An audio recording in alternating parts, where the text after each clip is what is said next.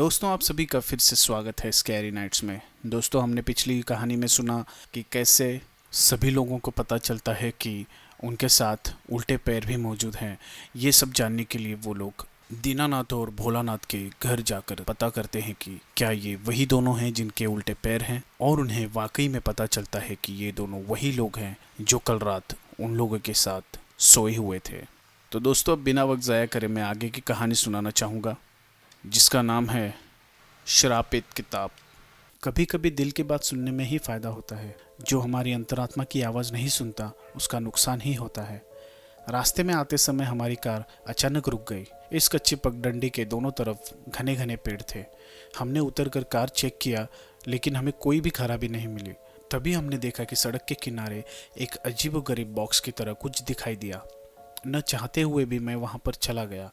कृतिका ने कहा, सर आप उधर मत जाइए। न जाने क्या चीज़ है उस बॉक्स में। लगता है यहाँ से कोई जाते वक्त अनजाने में उसका बॉक्स यहाँ पे गिर गया होगा। जॉनी ने अंदाज़ा लगाया, यहाँ भला कौन आएगा जिसका कुछ सामान गिर गया होगा? रजनी ने कृतिका की हाँ में हाँ मिलाई। मैंने उन दोनों से कहा, तुम वास्तव में कितना भी दिखावा कर लो, लेकिन असलियत में तुम्हारे अंदर डर ही मौजूद है। यह बात सुनकर उनका चेहरा तन गया, लेकिन विजय और जॉनी बोले, सर, बेमतलब का साहस दिखाने का कोई मतलब नहीं है। पता नहीं क्यों हमें सब कुछ अजीबो गरीब लग रहा है। हमें कुछ अच्छा नहीं लग रहा। आप उस चीज़ को मत छेड़िए, सर। पता नहीं उसमें क्या होगा।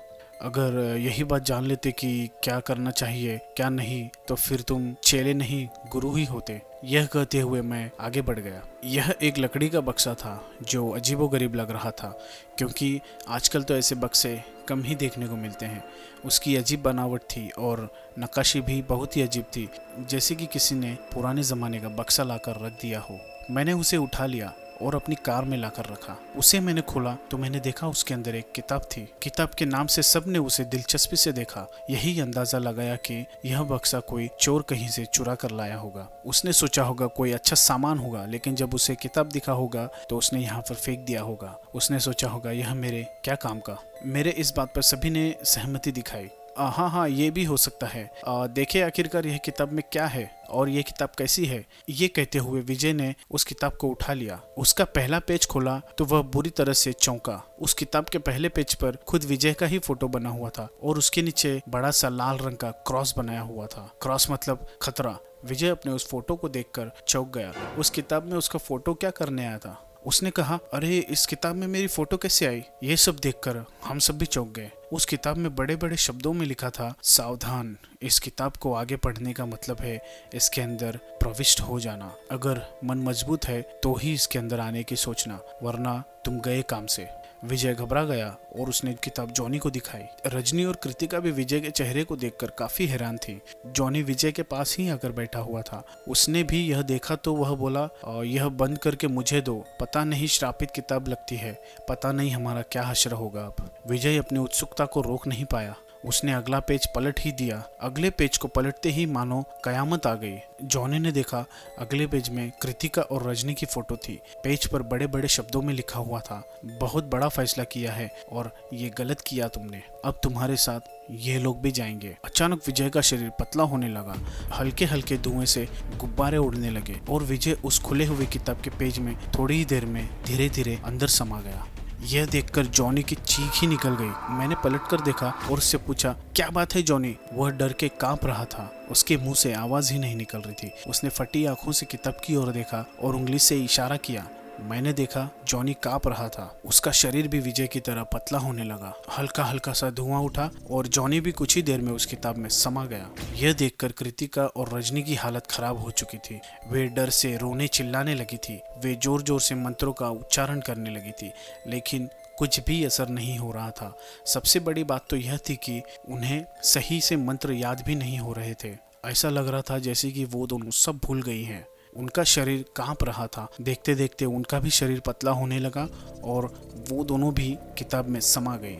मैं फटी आँखों से उस किताब की ओर देख ही रहा था, जैसे कि वो किताब न होकर साक्षात काल का रूप हो। मेरी हिम्मत उस किताब को छूने की नहीं हो रही थी। देखते ही देखते चार लोग इस किताब में समा गए। कहीं ऐसा न हो कि मैं भी इस किताब में समा जाऊँ। मैंने तो ये सब चीज़ें सिर्फ़ पिक्चरों में ही देखी थी। लेकिन जो मैंने अपनी आँखों से देखा था, उसे मैं कैसे झुटला सकता हूँ? मेरा मन ज़ोर ज़ोर से रोने का हो रहा था, लेकिन इस समय मैं डर से जकड़ा हुआ था। उस किताब से मैं पीछा छुड़ाना चाहता था। मैंने डरते डरते वह किताब उठाई, उसे खिड़की के बाहर तेज़ी से फेंक दिया और कार स्टार्ट किया और वहाँ से चला गया। अब मैं तेज़ी से कार को भगाता चला जा रहा था। मैं पसीने से तर हो चुका था। दिल की धड़कनें इतनी तेज हो गई थी कि लग रहा था कि अभी अटैक आ जाएगा। क्या यह संभव था? अभी देखते ही देखते मेरे चार साथी किताब में समा गए। मैं पछतावे के सिवा कुछ भी नहीं कर सकता था। मेरा दिल मुझे धिक्कार रहा था कि मैंने उस किताब को उठाया ही क्यों? इसके कारण मैंने अपने चारों साथियों को खो दिया। मेरा मन हो रहा था कि मैं अपने बालों को नोच डालूं। मेरा पागलों की तरह चिल्लाने का मन हो रहा था। दुख से मेरा हृदय फटा जा रहा था, लेकिन अब क्या हो सकता है? इसमें गलती मेरी ही थी। वो लोग तो पहले से ही मुझे कह रहे थे कि किताब मत लो, किताब के वहाँ पर मत जाओ, लेकिन मैं फिर भी वहाँ पर गया। तब मैं उनके कहने से, लौटा क्यों नहीं? यही सोच सोच कर मुझे बहुत गुस्सा आ रहा था। उसके बाद उन्होंने यह भी कहा कि, उस किताब को मत उठाओ। जो भी मैंने किया था, उसका दंड मैंने भुगत लिया। मेरी आँखों से आँसू निकलने लगे। अपने दोस्तों के खोने का गम मैं बर्दाश्त ही नहीं कर पा रहा था, लेकिन अब तो जो होना था, वो हो ही चुका था। अब शैतानी किताब से मैंने पीछा छुड़ा लिया था। मैं अपने कैंप में आ गया। जैसे ही कार से उतरने को हुआ तो मैंने देखा वह बक्सा अभी भी कार में पड़ा हुआ था। उस मनहूस बक्से से भी मैं पीछा छुड़ाना चाहता था। मैंने उस बक्से को उठाना चाहा तो वैसे ही उसका ढक्कन खुल गया। और मेरे मुँह से चीख निकल गई। बक्से में किताब रखी हुई थी। मैंने बक्से से अपने हाथ हटाने चाहे तो ऐसा लगा कि मेरे हाथ ही बक्से में चिपक गए हैं। मैंने बक्से को उठाया और कैंप में लेकर चल दिया। मेरे कदम अपने आप ही कैंप की ओर बढ़ गए। मैं अपने कैंप में पहुँचा। मेज पर मैंने वहाँ बक्सा रख दिया। अब बक्सा मेरे हाथ से छूट गया और उसी में वह किताब भी रखी हुई थी। मेरा सिर भारी भारी सा हो रहा था। अभी अभी मुझसे जो जोनू बंटी ने आकर कहा कि मेरे फ़ोन पर डॉक्टर का फ़ोन आया था, केशव भाग गया है या फिर गायब हो गया है, फिर बाहर देखते हुए उसने पूछा, वे चारों लोग नहीं आए और ना ही मैडम लोग आई? कहाँ पर है वो? ये सुनते ही मैं ज़ोर ज़ोर से रो पड़ा और मैंने उससे कहा कि, मैं तुम सबका गुनाहगार हूँ। मेरी वजह से ही केशव हॉस्पिटल में पहुँच गया और भाग गया। मेरी वजह से ही चारों लोग भी गायब हो गए। क्या जोनू और बंटी ने शौक में आकर कहा, उनकी आँखों से भी आँसू भर चले थे, क्योंकि वे बहुत पुराने नौकर थे और वो हमेशा हम लोगों के साथ ही रहते थे। हाथ मुँह धोकर मैंने कपड़े बदले, उसके बाद मैं जोनू और बंटी को लेकर हॉस्पिटल के लिए रवाना हो गया। वो शैतानी किताब वहीं मेज पर पड़ी हुई थी। जिस तरीके से वो बक्सा मेरे हाथों में चिपक गया था, उससे ऐसा लग रहा था कि कोई शैतानी ताकत मुझसे यह सारे काम करवा रही थी। वो भी ज़बरदस्ती। मेरा उस पर कोई बस नहीं था। जो वो करवाएगी, वही मुझे करना पड़ेगा। मेरी सारी रिसर्च धरी की धरी रह गई। मैं इतना परेशान हो चुका था कि मैं यहाँ से भाग जाना चाहता था। लेकिन फिर मैंने सोचा कि केशव को देख लूँगा और पता कर लूँगा और वही कार से मैं निकल जाऊँगा। मैं वापस यहाँ नहीं आऊँगा। जोनू और बंटी को भी अपने साथ ले जाऊँगा। आखिर वहाँ अब रखा ही क्या है? मेरा तो उस तरफ़ जाने का मन ही नहीं करता। मेरे दिमाग पर वही सब कुछ छाया हुआ था।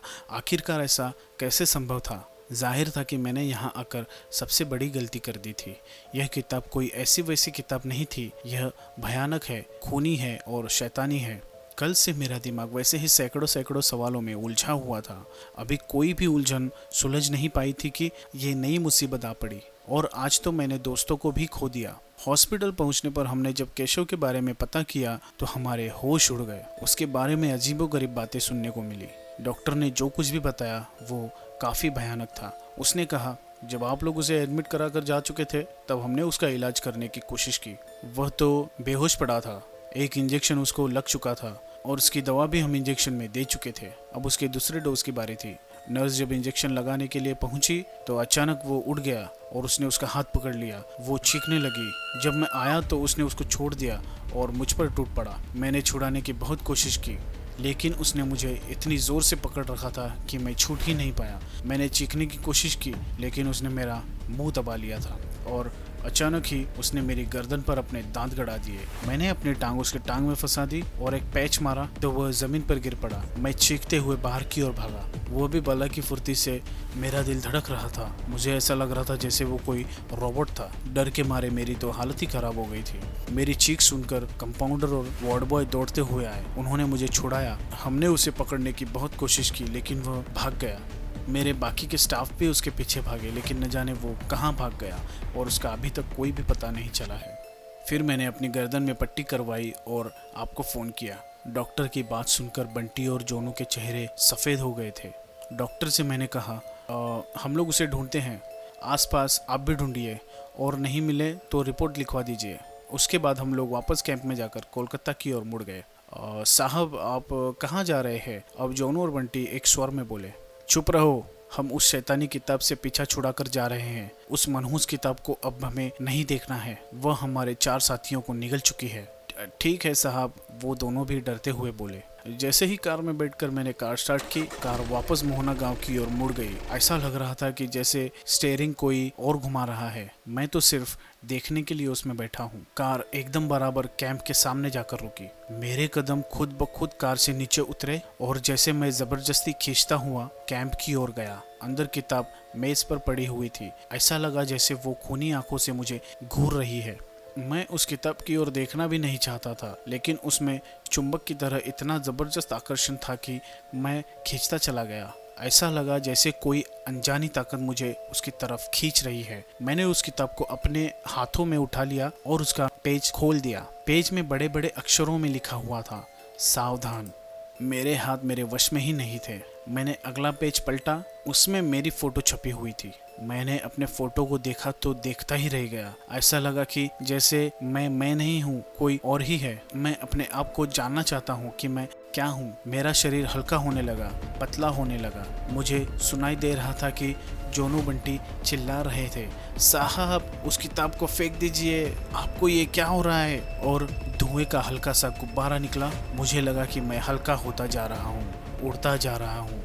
और मैंने अपने शरीर को धुएँ की लकीर बनते हुए देखा, मैं किताब में खींचता चला गया। मुझे सुनाई दे रहा था, पीछे से बंटी और जोनू रो रहे थे, चिल्ला रहे थे। तो दोस्तों, आखिर क्या रहस्य है इस किताब का? क्यों आखिर ये पाँचों लोग किताब में समा गए? क्या ये लोग इस किताब का रहस्य सुलझा पाएँगे? तो दोस्तों, सुनते रहिए इस कहानी को, जो कि है खौफ के साए